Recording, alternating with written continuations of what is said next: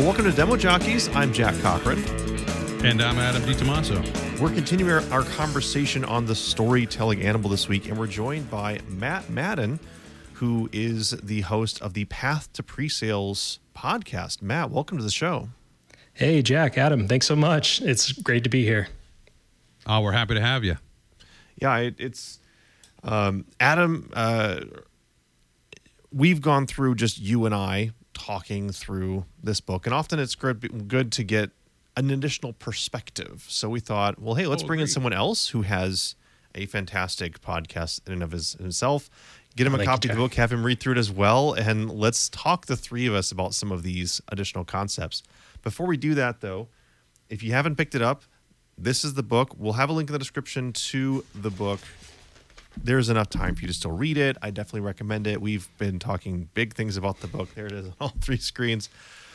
If you want to get ahead of the book for next month, in December, we're going to be going through this book, Range by David Epstein, talking about uh, generalists in a very specialized world. Fantastic. I'm looking forward to the conversation. So pick that up. Again, we'll have a link in the show notes in the in the description. So Matt, again, welcome to the show. Yeah. Uh, before we dive into stuff around the storytelling storytelling animal, if I can even say it, what's was the inspiration behind the path to pre-sales? What what was the inspiration behind your show? What's uh, what kind of brought you to having your own podcast? Yeah. uh, You know, being able to join demo jockeys for this book in particular really is special for me. And I appreciate the opportunity because hearing the story from others as I've been in pre-sales hearing how they got started for me is one of the things that along my journey has been most exciting. And thinking about from a my own path and where I started and how I felt at just kind of such a low moment prior to working within tech, knowing I wanted to transition and the journey from there for myself, which I came to learn being what I felt was non-conventional oftentimes the path into pre-sales is very unconventional if you will. Uh, i guess to use the, the proper form of the, the word. And that's what excited me about thinking hey you know i love to create content to help people tell their story hear those stories and it seemed like the perfect opportunity for me to help others break in and learn about this role because for me it was a very much a black box. So that's that's a big reason why i wanted to create kind of this the focus of the show having folks like yourself jack i'm coming in for episode 15 of path to pre-sales tell your story and so many other great guests. Um, so it's just been amazing the reception from the community and i just hope that i can encourage others through the lessons that folks like yourself and others are sharing to really be able to see their see their own journey in those stories and relate to that and learn tips and tricks that are going to help them really just apply best practices and, and break into the role and grow from there I would love to hear a little bit of your like the history, where like and the idea of what was your first role. What was that? Because I like to think that we all had a magic moment because you know for a lot of us we never had this we never had path to pre-sales we never had we didn't even know what pre-sales when we were put into that role Yeah. what it even was or even if it was an opportunity to get into so i'd love to hear about what was that kind of transition moment for you if you will in your career I started my professional career out of college in inside sales roles, um, and then did some outside sales work as well, but not really in a tech focus. It was different different verticals, oil and gas. I also worked within. Um, Everything from the music business, which I actually got my degree in, so working for a music licensing firm, um, and then uh, life sciences, and so there was this diverse background of different sales experience, which has helped me a lot just kind of putting my business hat on as as I learned but I wanted to break into tech um, for me you know I, knowing I, at the time you know going back in the time machine to around let's say 2016 I my first son was on the way and shortly after he was born 2017 I was like very focused at that point. I want to become an engineer. And I thought that's how you break into tech. And it's obviously a very viable and great path to pursue. And that's where I started waking up early, staying up late, you know, in between, before my day job, after my day job, trying to build the technical skill sets using mm. taking online courses. You know, thankfully we live in a golden age of that, you know, when it comes to just great great content available but it was one of those things i was just on a warpath trying to really level up my skill sets there and I actually applied for a tech an inside sales role at a tech company in 2018 uh, called Stratifyd. And that's where somebody you know from a hero's journey perspective just to take like a story arc if you will who introduced me to say hey sounds like you want to put on your technical hat and you've got some uh, you know strong business background. Have you heard of solutions engineering?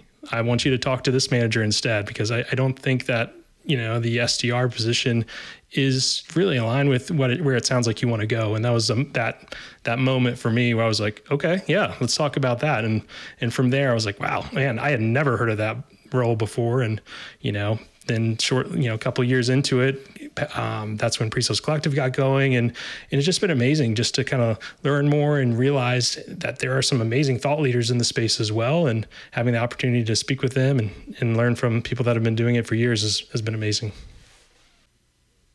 What was your kind of path of learning about not learning about the role, but learning in the role? Like, did were there books that you were mm-hmm. recommended? Was there coursework that you took? Was it just training from someone? How did you get kind of up to speed when you were starting your your career? Yeah, uh, you know, huge credit to um, my my first boss uh, within Stratifyd, um, who led the solutions team at that time, uh, his name's Lamont Gregory. Really excellent, amazing leader. I learned just a lot within the role in terms of uh, just watching him, shadowing others, um, coming quickly up to speed on the product itself. But I didn't at the time actually know that there had been uh, books written uh, uh, up to that point that um, could could really help speak to best practices. Those weren't on my radar for you know at least a couple years later, um, and so it was really just trying to trying to network, um, getting connected with some of the virtual uh, coffee chats that Pre-Sales Collective got going, and starting to meet others and, and just kind of tune in and listen in to you know I was kind of definitely more of an observer on the on the LinkedIn social media front, but seeing hey there's some people that have some really great ideas here around things I know that I could relate to from what I was starting to learn in the role and wanted to take back and practice and just, you know, iterate and kind of get it and get in the reps there. So yeah, I mean, I, that's, that's what I'd say. I mean, I, I've always been a huge believer in being able to distill and take topics from um, other disciplines and think through how does that how's that going to apply to what I'm doing professionally, whether that's in a pure sales role or you know now as a as a pre-sales professional. So having that kind of open open mind and kind of learners mindset has has helped me a lot, and I think that's that's uh, the, you know bringing it back to the storytelling animal. I know it's not directly a pre-sales book, but it's one of those where there's just so many nuggets there that, uh, as you guys have discussed already up to this point, and as we'll talk about today, that you know are you know easy to bridge the gap and think through you know how see how it's going to add value uh, moving forward for you know my day to day and hopefully everybody that's listening. That's great I mean that's that's part of the reason why we do this. It's it's weird how little resources people are aware that are out there. Yeah. Which is why i'm like well i wanted to start the show and let people know about it so that they see here here's one more resource but there's so many more um, as I've listened to your show, that's been an interesting thing that I've always taken away from it, which is how people not just found out about it, which is always interesting because it's someone saying you should do it, and usually it's that hero's journey of resisting. I don't want to do sales, like it's normally the yeah. first piece. But then once they're in role, how they get educated on what to do, how they learn, you know, and I feel like now we're in such a better place than we were, you know, five, six years ago, even around resources that are available and out there to get when if you're new to the space there's no reason why you can't kind of hit the ground running with getting better at the craft and learning from others right away.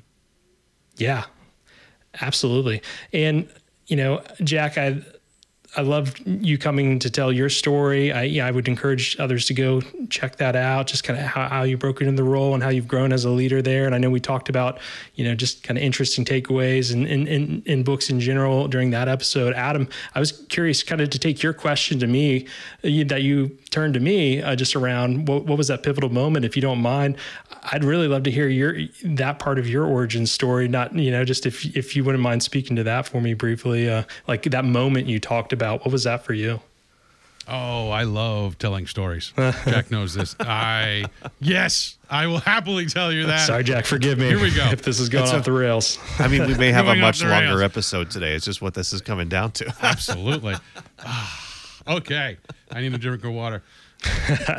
so, as I splash every no, there's, it's a funny story. I um, it's you said something uh, earlier. You, you know, I, I my wife, children, you know, families growing, situations changing. I got to kind of kick my career in overdrive, and I was in a very similar situation. My my newly wedded wife was um, pregnant, and we were our family was growing. We were 28 years old.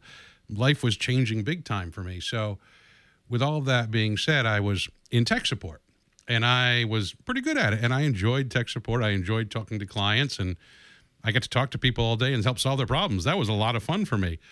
Uh, my career always had been in tech support. I got in, started working at a company called Stream. I did tech support for anything from cameras to Microsoft SQL Server to really date myself, NT40. And long story short, I was working for a startup in marketing and web analytics called Sane Solutions.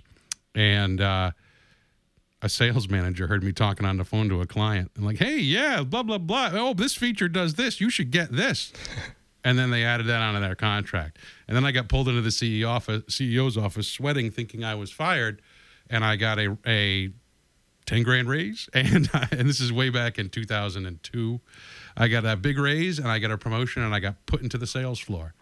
And then they said, figure out how to demo. And I Awesome. gave the most boring feature function demos on the planet that are wor- the worst ever. But that was how I got into pre sales. Very cool.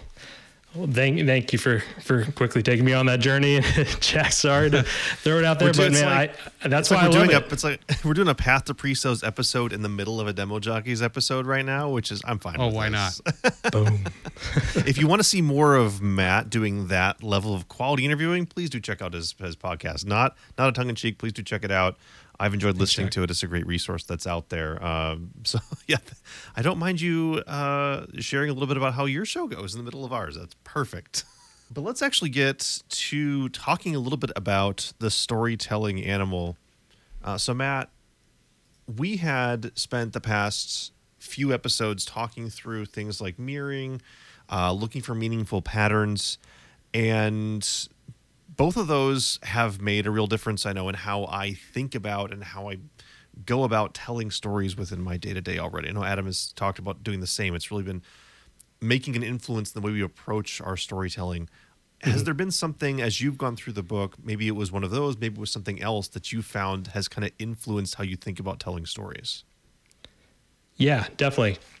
So, one thing I wanted to touch on is just when we're thinking through, you know, towards the end of the book, they really get into the future of story. And it's something that's been on my mind a lot as I think about where things are heading from um, and this has been the been the trend but continues to be the trend and there's a lot of great resources talking about how to align to uh, buyers preferences in the sales motion and like how do i when i think about the demo narratives um, that i might be helping create talk tracks um, even automated demos using you know a tool tool for that like like one we have at my current organization.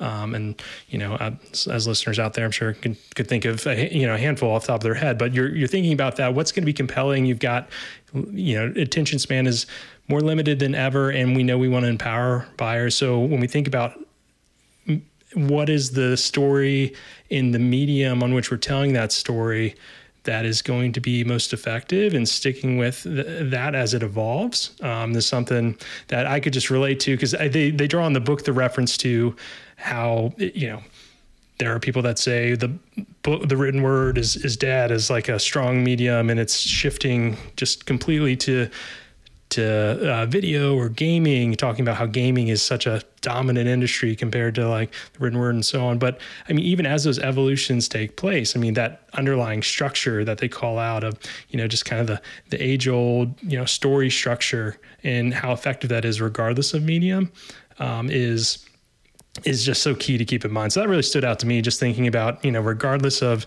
you know, whether it's a new demo automation platform or, you know, maybe it's a VR demo experience that we're all shifting to as an industry trend, keeping in mind the underlying constructs of story that make it really powerful, like you guys have talked about up to this point, uh, I, I think is really huge.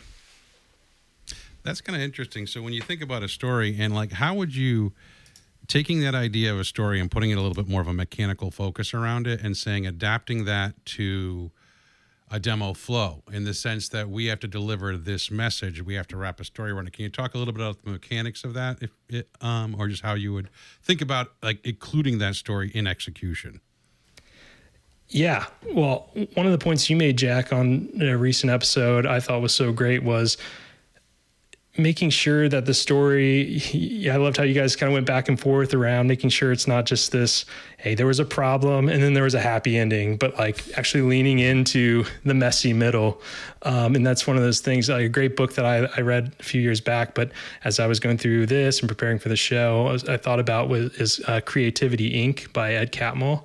Um, and he was you know former ceo of uh, pixar and he, he, talks a lot about this process of like when they start going through hashing out a story um, and there's this messy middle um, but how they lean into like parts of that that like how that's so key and integral and it really makes the story authentic and comes to, comes to life and for for the person hearing the story. So i think you know part of that is just understanding for me when i think about going through uh, the demo a ideally having solid some decent discovery done up to this point things that we can plan on uh, and align our story to um, in terms of you know questions we might ask along the way as we think about how we're going to step through what we're showing and only aligning the order of what we're showing to what we know to be most relevant and all of these things that can really help just um, give us good signals on this is the best place to maybe lean into a story and and also being mindful of if we've learned they had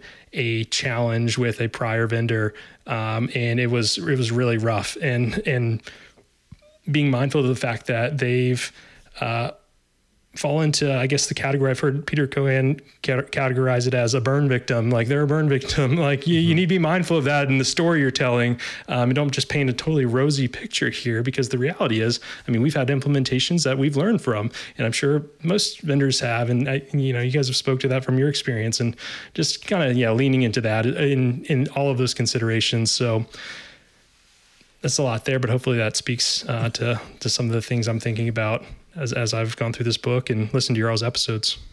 Yeah, that I like that angle at thinking about it because we never really considered when we were talking about it as much of what's the what's the current situation because I think about even most of the quote unquote pre-built customer stories, you know, the slides that are ready to go that you can regurgitate. Most of those take into account an assumption of the current state of the customer being there's a problem, but it's not they they're not the burn victim, right? Mm. They may they may not have come, gone completely off the rails. They may not they may not have a they may have a problem where their hair is completely on fire and that's the one problem. And we need to be able to adapt and change our story to fit that, kind of like what you were talking about before, what was brought up by the end of the book.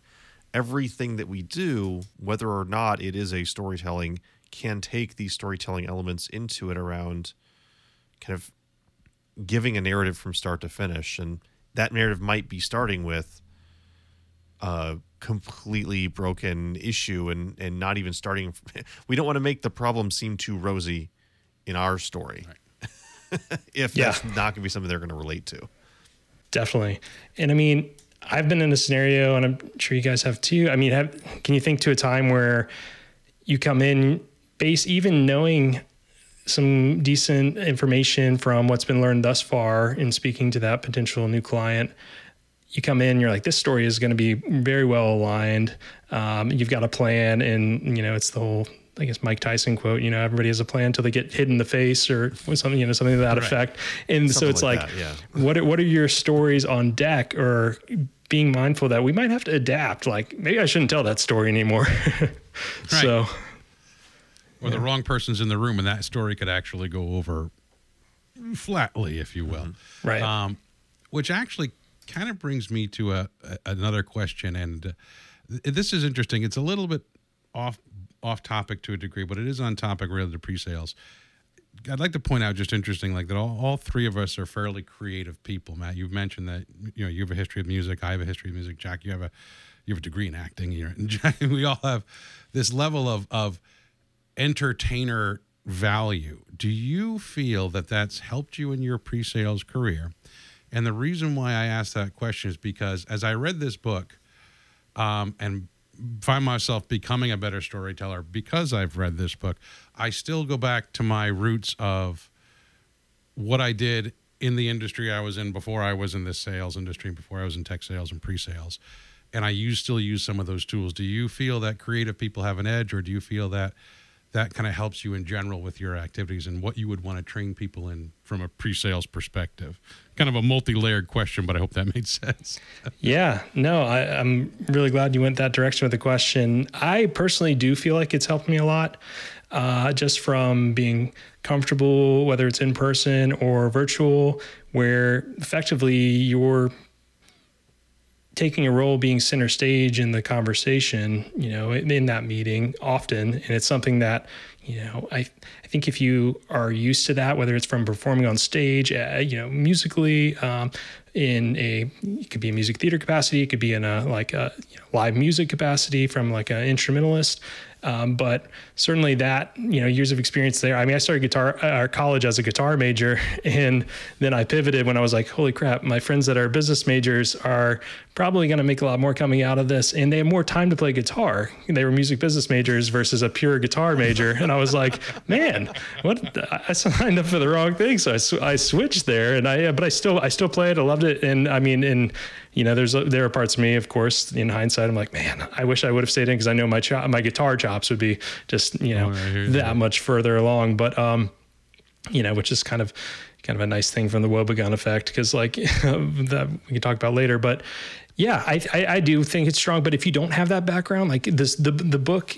I think calls out, it really highlights the fact that we're all probably a lot more creative than we give ourselves credit for. Like our mind is just naturally doing that when we're sleeping, when we're daydreaming, and it speaks to all of that really deeply. And I thought that was an interesting takeaway because there's probably a lot of, you know, if you're out there like, I'm not, I don't have a musical bone in my body, or I don't, you know, I don't have an, an acting background, and like maybe pre-sales isn't for me. I would say, well, don't pump the brakes just yet, you know? Mm-hmm. Exactly. You can learn creativity, right? I mean, Right. I- it, there is some innate creativity that a lot of people have, but you can learn to take wherever you're at and become more creative. And so Yeah. it's a skill that no matter what part of base part you start with, that you can grow. And I think stuff like reading books like we just read here or honestly go sit in on it like there are improv classes. There are go pick up an instrument. Go like eh, you're never too old to try. I think you'd be surprised at how much that can really drive your own professional development. Like just try to be more creative. See what happens. You no one's gonna no one's gonna punish you for trying to be more creative in your life. Right.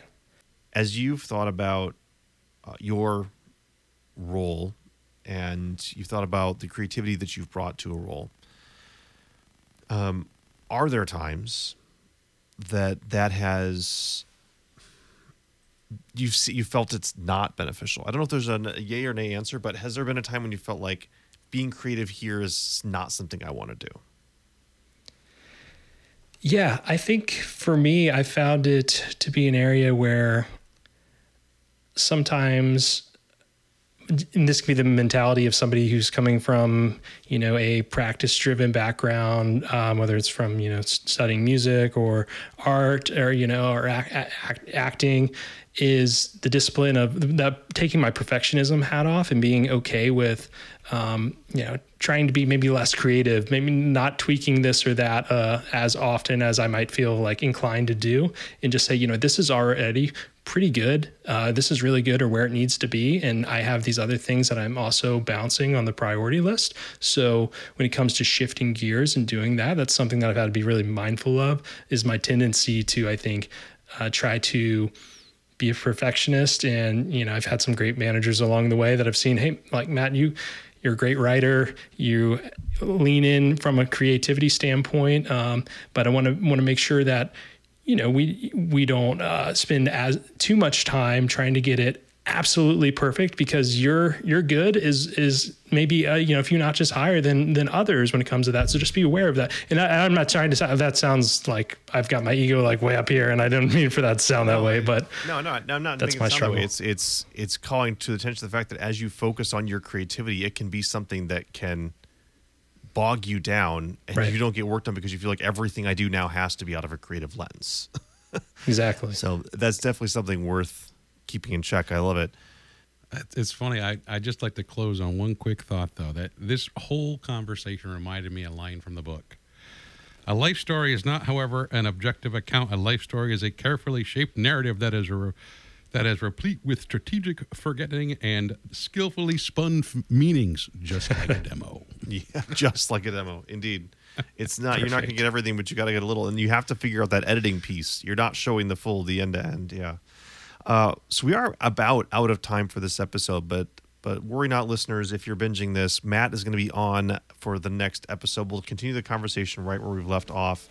But meanwhile, um, Adam if someone wants to know where to check this out, where should they go? Oh, they should go to YouTube or any place where they can get their favorite podcast. And YouTube, if you want to see our handsome, smiling faces and what crazy T-shirt I'm wearing this week. it's a good one. It, it's it's definitely a good one. It is also check out demojockeys.com. You can find links to the books we've read, the books that are coming up, as well as listen to the episodes right there as well. That's going to do it for us today. We'll see everyone in the next episode. Thank you, Matt, for joining us, and we'll uh, see you in the next episode there too. Thank you. Thanks, everyone. Thanks, everybody.